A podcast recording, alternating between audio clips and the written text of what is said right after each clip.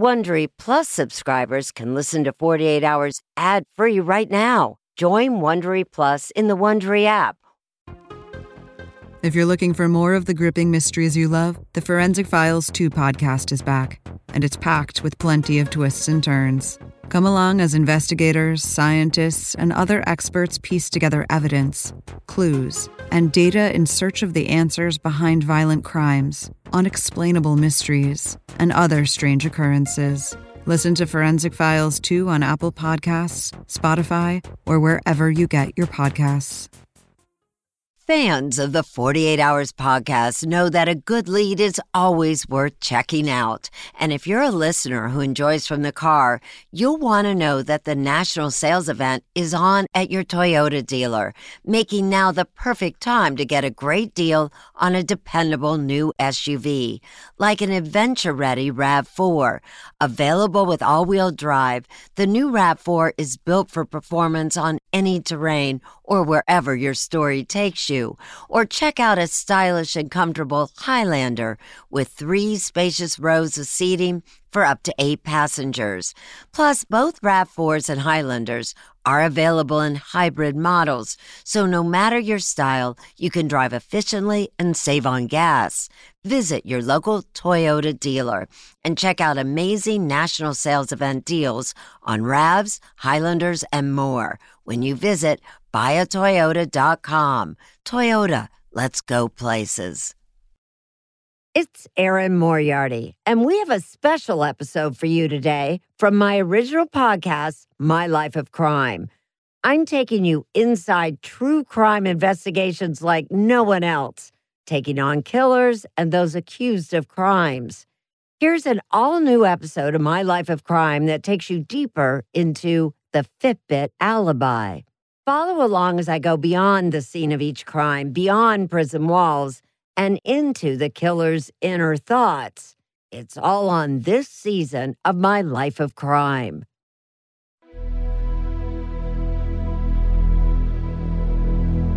Continuing coverage tonight of a death investigation in the village of Bellevue.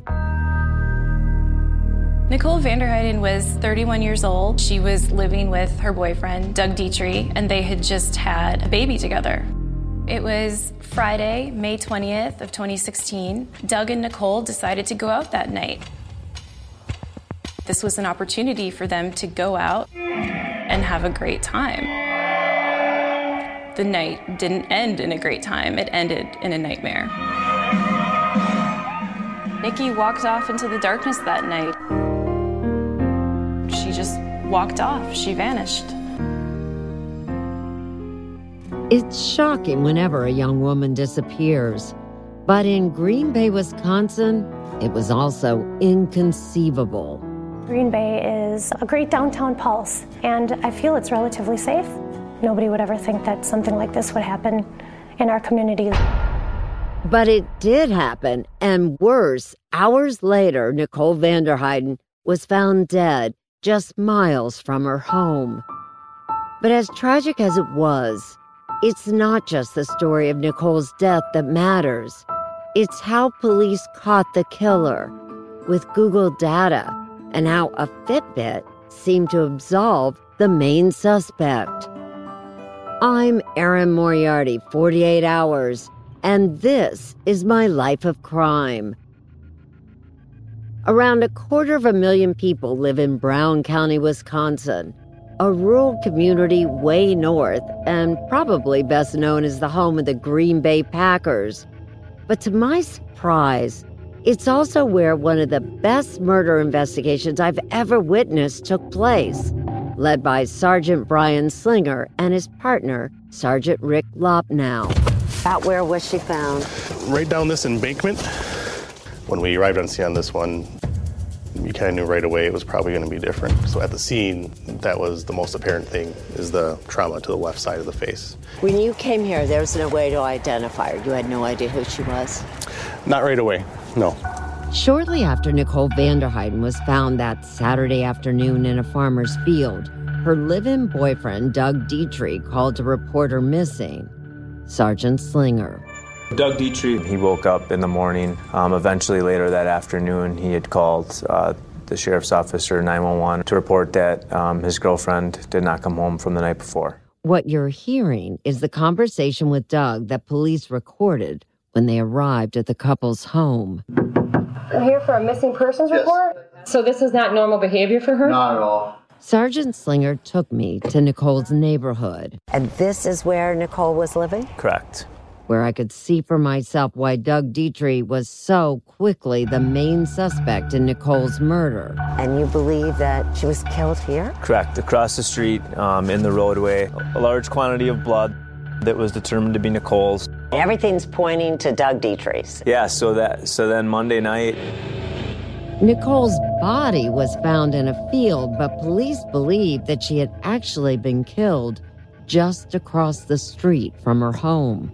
Right now, I'm going to be taking you into custody. We felt we had probable cause to arrest Doug Detrie. I'm a, I'm a, I'm a decent guy. Okay, I, am a, I'm a decent guy too. I, and I get that, I'm sure you are. Doug Detrie was arrested and held on a $1 million bond, but he was never charged with murder and was eventually released, not only due to a lack of evidence, but because of an alibi confirmed by his Fitbit a device worn on the wrist that digitally tracks a person's movements. I think people were shocked. People are wondering could he have done it? Did Doug do it? His alibi was his Fitbit that he had been wearing all night and that supposedly proved that he was asleep at the time of her murder. Kate Brickley was another journalist who, just like me, was drawn to the investigation that relied on evidence that we had never seen in court a Fitbit the GPS on Doug Detrie's car, and the Google dashboard found on Android phones. The technology is really what drew me to this case. Me too. It was the Fitbit and the other devices that allowed investigators to find and build a case against the real killer, a man that no one suspected. It's definitely a whodunit. There's lots and twists and turns to it and it's hard to know who's telling the truth. But before I get to that, let me tell you a bit about Nicole, known to her close friends as Nikki, and how she disappeared. I was just, it's not real. You know, it, it, that can't be. What's the first thing that comes to mind when you think of her? Light, spirit, um, a verve and a zest and a zeal. She was close with her family and loved her children. That's Tiffany Hoffman, a close friend. Nicole had already two children when she met Doug, and now they had a six month old baby of their own. She was really, really happy. When she talked to me, she said they both were excited. Yeah, that they both were excited to have a baby. But it's not easy to get out of the house with a baby. So Friday, May 20th, 2016, was a special occasion. The couple got a babysitter and planned to join friends at a place called The Watering Hole to see a concert.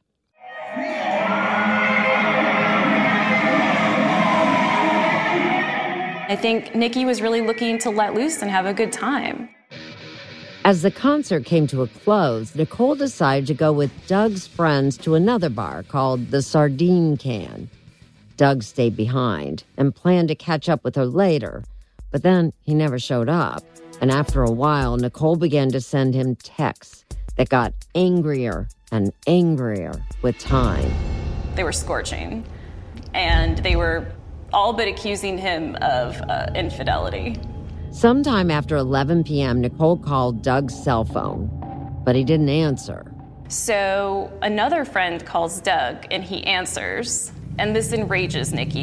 And that's when she got up, left the bar, and vanished into the darkness. Doug did eventually make it to the sardine can, but he couldn't find her. He is actually seen on security camera drinking before he left with a friend to go looking for Nicole. Brown County number one, what is the address? Uh, we just found a human body laying in the okay. weeds. Okay, sir.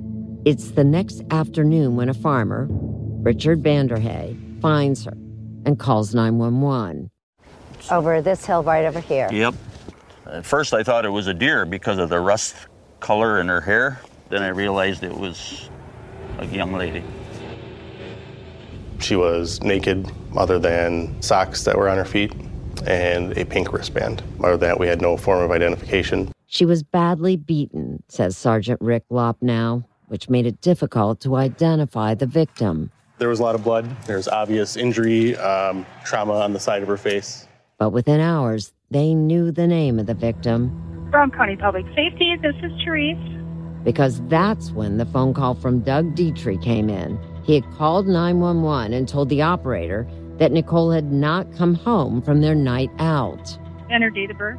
Uh, March 29th, 1985. Her description matched what we had found in the field as far as age, approximate size, um, hair color. It all seemed suspicious to Slinger, so he sent officers with a hidden camera to talk to Doug. Hello. Hi. I'm here for a missing persons Yes. report. Okay. Okay. So you left us Sardine Canyon drove around for another 30 to 40 minutes? Yeah, 'cause we didn't get back here. to- I don't even know what time it was. It was at, it was late. Two thirty. Did you do anything that caused her to go missing? No. Not, not at all. Doug was taken to the station for questioning when he's first told that Nicole had been murdered. Please, please no. Doug seemed sincerely shocked and upset.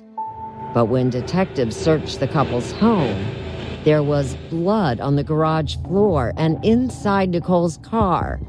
And there appeared to be blood smudges on a pair of Air Jordans. For us, it's adding up. Okay, this this is our guy. But most damaging, says Sergeant Slinger, is the evidence found in the neighbor's lawn just across the street. And what was found here? A large quantity of blood that was determined to be Nicole's, as well as some clumps of blonde hair. And then there was also a cord, which I would describe as like a phone char- charging cord. This is where detectives believe Nicole was murdered just 118 feet from her front door.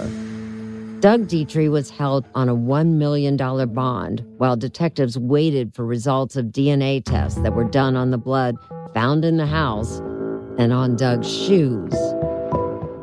And to their shock, that blood in Nicole's car, it wasn't hers. The blood in the garage wasn't human. And the stains on the Air Jordans, not blood at all. We had nothing on Doug, so he was released.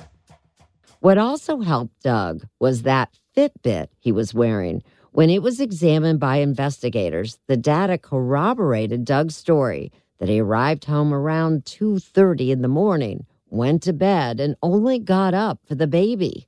He had a few footsteps throughout the night, getting up to go to the bathroom, check on the baby, whatever. His story that he told us was absolutely 100% true.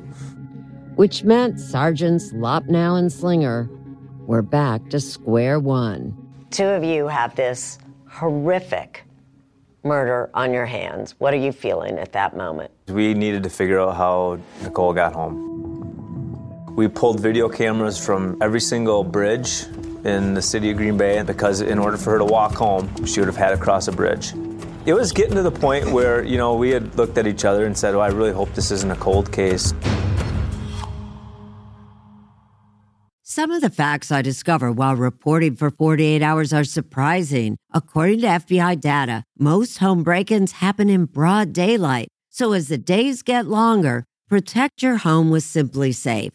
Named Best Home Security Systems of 2024 by U.S. News and World Report, SimpliSafe protects your home while cameras keep watch 24 7. So even while watching true crime TV, you can feel safe and secure. Plus, the system is backed by professional monitoring for less than $1 a day. Try SimpliSafe for 60 days risk free. If you don't love it, you could get a full refund. Our listeners get a special 20% off any new SimpliSafe system when you sign up for Fast Protect monitoring.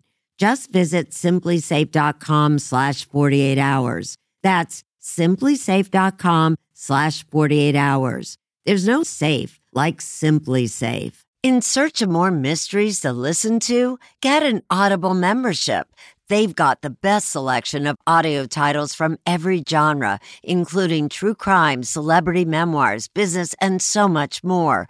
Audible is the ultimate destination for thrilling audio entertainment.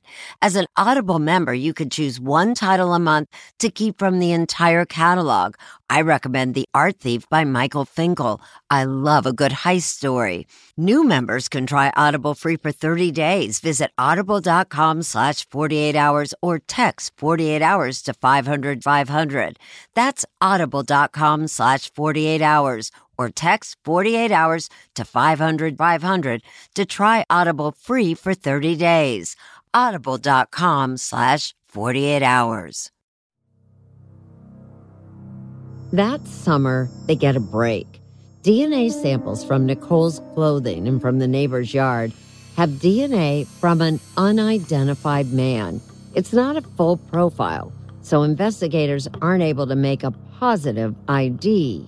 We had this one consistent mystery guy, I guess you'd call it, and our job was to try and find out who that was. It was just a very confusing time. Nobody knew who would have done this to Nikki. But in August, the crime lab is finally able to get enough of the mystery DNA to run it through the national database. And this time, there's a match and a name Sergeant Slinger again. The excitement was amazing.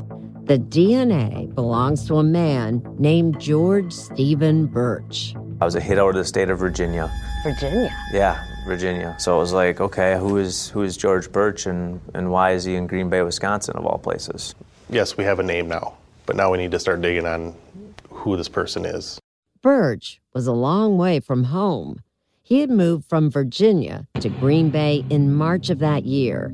A friend had given him a place to stay and loaned him a red Chevy Blazer. And just weeks after Nicole disappeared, that Blazer was involved in a hit and run accident and destroyed by fire. Detectives pulled up the accident report and got an address for George Burch. Swear to God, drive by the first time, who's standing out in front of the house smoking a cigarette? George Burch. My hair stood up on the back of my neck. I had goosebumps. It was like, oh my God, there's our guy. They began to videotape Burch's movements and soon got the biggest break of all. They discovered that when Burch had been questioned about that hit and run accident, he had handed over his cell phone. He gave them consent to search his phone. They extracted the entire thing. So I requested a copy of that. It's an Android phone that had a, a, Gmail account associated with it. We were recently made aware of this Google dashboard data that could potentially give us GPS data. Until I began working on this story, I had never heard of Google Dashboard. But if you own an Android device and have a Google account, your exact location is constantly tracked and stored within Google servers. That information can be viewed with the Google dashboard. So detectives got a warrant to view Burch's Google dashboard, and what they found gave them the break they needed. On the night that Nicole disappeared, Burch had been inside a bar just half a mile from the sardine can. And then the phone tracks him later as he traveled, wait for it, to Nicole's home, where he stayed for nearly an hour. Sergeant Lopnow. It was very obvious that here's our guy. According to the data on his phone, Burch then traveled to the field where Nicole's body was found and arrives back at his home at 4:22 in the morning. Bingo. That was enough to make an arrest. We sent one guy out to the house a little bit earlier to get eyes on, and he called me and he's like, Oh my God, he's on the move. We got to go now. We all had to rally up, get in our cars, and drive. On a chilly, drizzly day in September, four months after Nicole's murder, George Burch's arrest is recorded, and he's charged with first degree intentional homicide. The reason you're here is in reference to a homicide investigation into Nicole VanderHeyden. So if I read your Miranda rights you don't want to talk to me, so I would prefer a lawyer. Okay. All rise. On February 19, 2018, a year and a half after Nicole was murdered, George Burch went on trial. Mr. Burch must be held accountable. I was in the courtroom for that trial, which turned out to be one of the strangest I've ever sat through, and here's why. George Burch was the defendant, but George's defense is I didn't do it. Nicole's boyfriend did. Doug Detrie did it. Cops are just pinning it on me. And it was a defense that just might work, because remember, the first suspect was Doug Detrie. He was even arrested. He was Nicole's boyfriend. They fought the night she disappeared. And think about it why would a stranger kill her? Prosecutors have no choice. They will have to call Doug Detrie as a state witness. Kind of interesting that the man who you first thought might have killed his girlfriend is going to be one of the most important witnesses at this trial, right? Right. He will be very important. Because there's also crucial digital evidence that shows that Doug Detrie couldn't be the killer, including data from the Fitbit device that he had been wearing. District Attorney David Lasee prepares the jury. The autopsy results, the DNA identification, the Google dashboard data, the records from Fitbit. That is the evidence that will drive you. You will follow that evidence and you will find the truth. On day three of the trial, Doug Detrie takes the stand for the state, and he's clearly nervous. Do you swear to tell the truth, the whole truth, and nothing but Can you tell us about your family? Um, my my mother, uh, my father, my amazing little son Dylan. Doug tells jurors that Nicole didn't usually drink, but on the night she disappeared, they both drank a lot. What was the pace she was drinking that night? Pretty quickly, I think she had like two down, and I was still on my first one. As Doug told his story, it became clear why he had been a suspect. He admitted that after Nicole left to go to the sardine can bar, he stayed and drank more and smoked marijuana. And as the night went on, he started getting texts from Nicole, angry texts. At any point in response to those messages, uh, did you get upset with Nikki? Uh, no, I didn't. Doug offered to pick her up, but by then Nicole's phone had died. Were you concerned that Nikki was missing at that point in time? I was uh, I'm not concerned that she was missing. I was kind of concerned, like, why is she upset? Did you have absolutely any involvement in Nikki's disappearance or death? Uh, no, I did not. When cross examined by George Burch's lawyer, Doug had to admit that the couple had been having serious problems. He sent a text to his mom saying that he was thinking about asking Nicole to move out with her children. So in May of 2016, though, there were times where you were seriously considering breaking up with Nikki and the kids. I never really like seriously thought about it, like like made plans or anything like that. It's just a lie to your mom. Doug was also asked about a text from Nicole that accused him of being abusive. Did you hurt Nikki that night? Uh, do you mean physically or what? I no, I mean Did you physically beat her in the past? no, I never physically beat N- Nikki. Had you cheated on her in the past? Uh, no, I have not. What would the jury think? Sergeant Slinger insisted he wasn't worried. You know, Doug is not an angel. Isn't that going to be a problem in this jury? Doug Detrie's not on trial. George Burch is on trial. But would the jurors wonder if the right man was on trial? They would soon get to decide for themselves. Because a few days after hearing from Doug, George Burch was also on the stand, testifying in his own defense. And to be honest, his story is incredible, as in very hard to believe. All right, you may be seated, Mr. Burch. Let's start from the beginning. Okay. Burch begins by telling jurors that he's a hardworking but easygoing family man. Most people call me Big Country. Burch admits that he met Nicole and began flirting with her at another bar called Richard Cranium's. How were you acting towards her? I was flirting. And how was she acting towards you? Somewhat the same, pretty much. Um, flirting back and forth with each other. According to Burch, he offered to drive Nicole the 8 miles to her home after the bar closed at 2:30 a.m. They sat across the street, he said, and just talked. We sat there and talked for a few minutes. Okay. What happened after that? Started fooling around, messing around a little bit, started kissing. Burch claimed that what happened next was consensual sex, that Nicole disrobed in the back seat while he stood just outside the rear passenger door. I was standing outside the blazer. Nicole's family, sitting in the courtroom, told me that Nicole would never have done that. But what Burch said next really strained credibility. He claimed that as he was having sex, he was suddenly knocked out by a stranger who had come up behind him. The next thing that I remember, apart from us having intercourse, was literally waking up on the ground outside the truck. Did you hear anything? The first thing I heard was, don't even think about it. Burch said the stranger was holding a gun on him. At that point, did you know who that individual was? Never seen him before in my life. Do you know who that individual is now? Now I do. Who was it? It was Doug Detrie.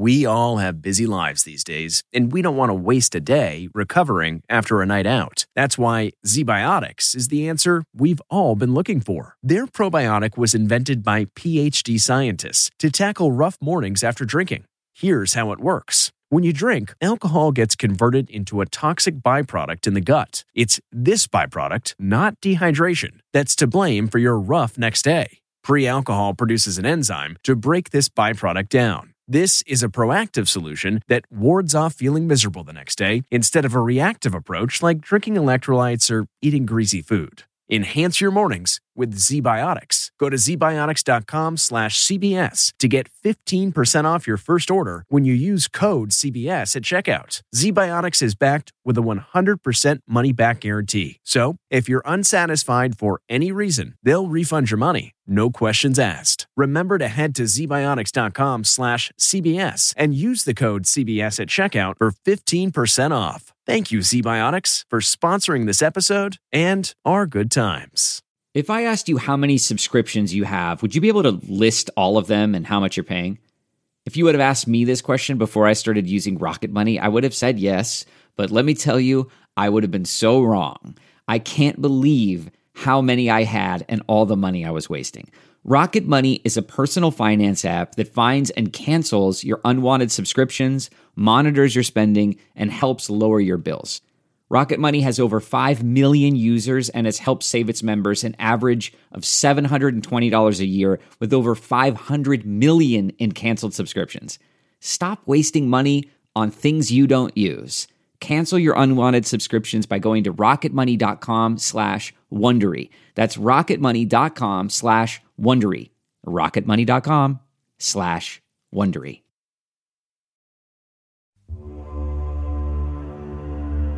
Doug Detrie, according to Burch, that's the stranger who's holding a gun on him. And Burch says that when he came to, Nicole was now on the sidewalk. I didn't know if she was alive. Um, there was a lot of blood. It's hard to believe in part because Burch is a big man, a really big man, six foot seven, 250 pounds, and he would have towered over Doug Detrie. Still, his story is that Doug forced him at gunpoint to drive Nicole's body to the field and carry it down an embankment. That's when I turned and with everything I had, I lunged at him and pushed him as hard as I possibly could. Burch claimed that he ran to the Chevy Blazer, threw out Nicole's clothing on the highway, and then just went home. You didn't call 911? No, sir. You don't tell them people. People get killed all the time where I'm from for that. But then it's Burch's turn to get cross examined by Brown County District Attorney David Lasee. And Lasee begins by ridiculing Burch's story. So Nicole would rather have sex with you in front of her neighbor's home with your butt hanging out the door of the car than ask the babysitter to go home? Sir, I don't know. I wasn't the one making decisions. And if Burch had been knocked out, why didn't anyone see his injuries when he went fishing the very next day with friends? I'm six foot seven, so it's hard for someone to see the top of my head. And also, does it make sense that Doug would kill Nicole but let Burch live? So rather than just beating you or killing you in the middle of the street, he decided to enlist you, a total stranger, to help him dispose of the body of his girlfriend. I don't know what his plans were. What really happened was you drove Nicole home fully expecting that you were going to have sex, right?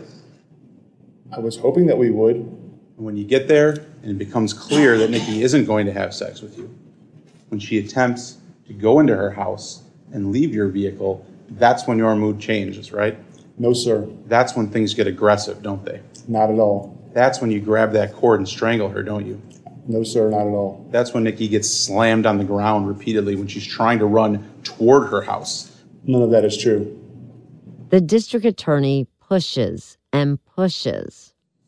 You're assaulted, you're held at gunpoint, you carried the mangled body of a woman to her final resting place, and the next day you're going fishing with your buddy with a smile on your face and not a care in the world. I wouldn't say not a care in the world. That would definitely would not be something I would say. Burch doesn't get the last word. Morning, everyone. Be seated. Does the state have any rebuttal witnesses? The final witnesses, rebuttal witnesses for the state, are the detectives who worked so hard on the case. Carefully, respectfully, Brian Slinger and Rick Lopnow unwrap and display for the jurors the clothing Nicole wore the night she died, found on the highway where Burch discarded them. If she had been disrobed in her car, how do those clothes get not just bloody, but dirty and hairy? Those clothes are filthy and they're demonstrative of being worn during a struggle. It goes to George's credibility, which is zero, that this was not a consensual act. She fought, escaped the vehicle. He bludgeoned her, strangled her, and um, with her clothes on, and then transported her body to the scene. His story was a lie. He disrobed her at the scene and forgot her socks. So, what will the jury believe? The trial with more than 50 witnesses lasted nine days. And just three hours later, the jury returned to the courtroom. The judge read the verdict. We, the jury, find the defendant, George Steven Burch, guilty of first degree intentional homicide, is charged in the information. Guilty. It is signed by our four person Doug Detrie, sitting in the courtroom, took a big breath and hugged his mother tightly. And if he was relieved, so were the detectives who once arrested him and then let him go. Sergeant Brian Slinger. So, what you found from this case is that this technology can do more than connect someone to a crime, it can actually exonerate a person. Absolutely, yeah. I feel bad that he sat in jail for 18, 19 days. I mean, technology is very important, and our goal is to exonerate people just as it is to find them guilty. If we didn't have these Google data locations on George's phone, if we didn't have the Fitbit, would it be Doug Detrie sitting in prison as opposed to George Burch? Two months later, George Burch was sentenced to life without parole. And I kept thinking about how close he came to getting away with it all. Think about it. Doug Detrie had been a perfect suspect. If he had not been wearing a Fitbit, if there had been no GPS on his car showing how far he traveled, and most significant, if the data on George Burch's cell phone didn't give him away, Doug Detrie would have been on trial and maybe even convicted for a murder we now know he didn't commit. As I said, the most impressive murder investigation I've ever witnessed. I'm Erin Moriarty, 48 Hours, and this is my life of crime. This podcast series is developed by 48 Hours in partnership with CBS News Radio. Judy Tygard is 48 Hours executive producer. Jonathan Clark is CBS News Radio executive producer. Production and editing for this season of My Life of Crime by Alan Pang. This episode was also produced by Marianne Rotundi. Craig Swagler is Vice President and General Manager of CBS News Radio. And finally, a thank you to all of you, our listeners. We owe it all to you. the millions of 48 Hours fans. Don't forget to join me online. I'm at EF Moriarty on Twitter, and we're at 48 Hours on Twitter, Facebook, and Instagram. Talk to you soon. I'm CBS News correspondent Major Garrett, host of the podcast Agent of Betrayal, the double life of Robert Hanssen. During the Cold War, FBI agent Robert Hanssen traded classified secrets to the Kremlin in exchange for cash and jewels. In the podcast, you'll hear from Hanssen's closest friends, family members, victims, and colleagues for the most comprehensive telling of who Robert Hanssen really was. Binge the entire series now. Agent of Betrayal, the double life of Robert Hanssen is available on the Wondery app, Amazon Music, or wherever you get your podcasts. Get one of the most successful broadcasts in television history on your schedule with the 60 Minutes Podcast. Hard hitting investigative reports, news, and culture maker interviews, and in depth profiles are waiting for you in every episode. Listen to 60 Minutes ad free on Wondery Plus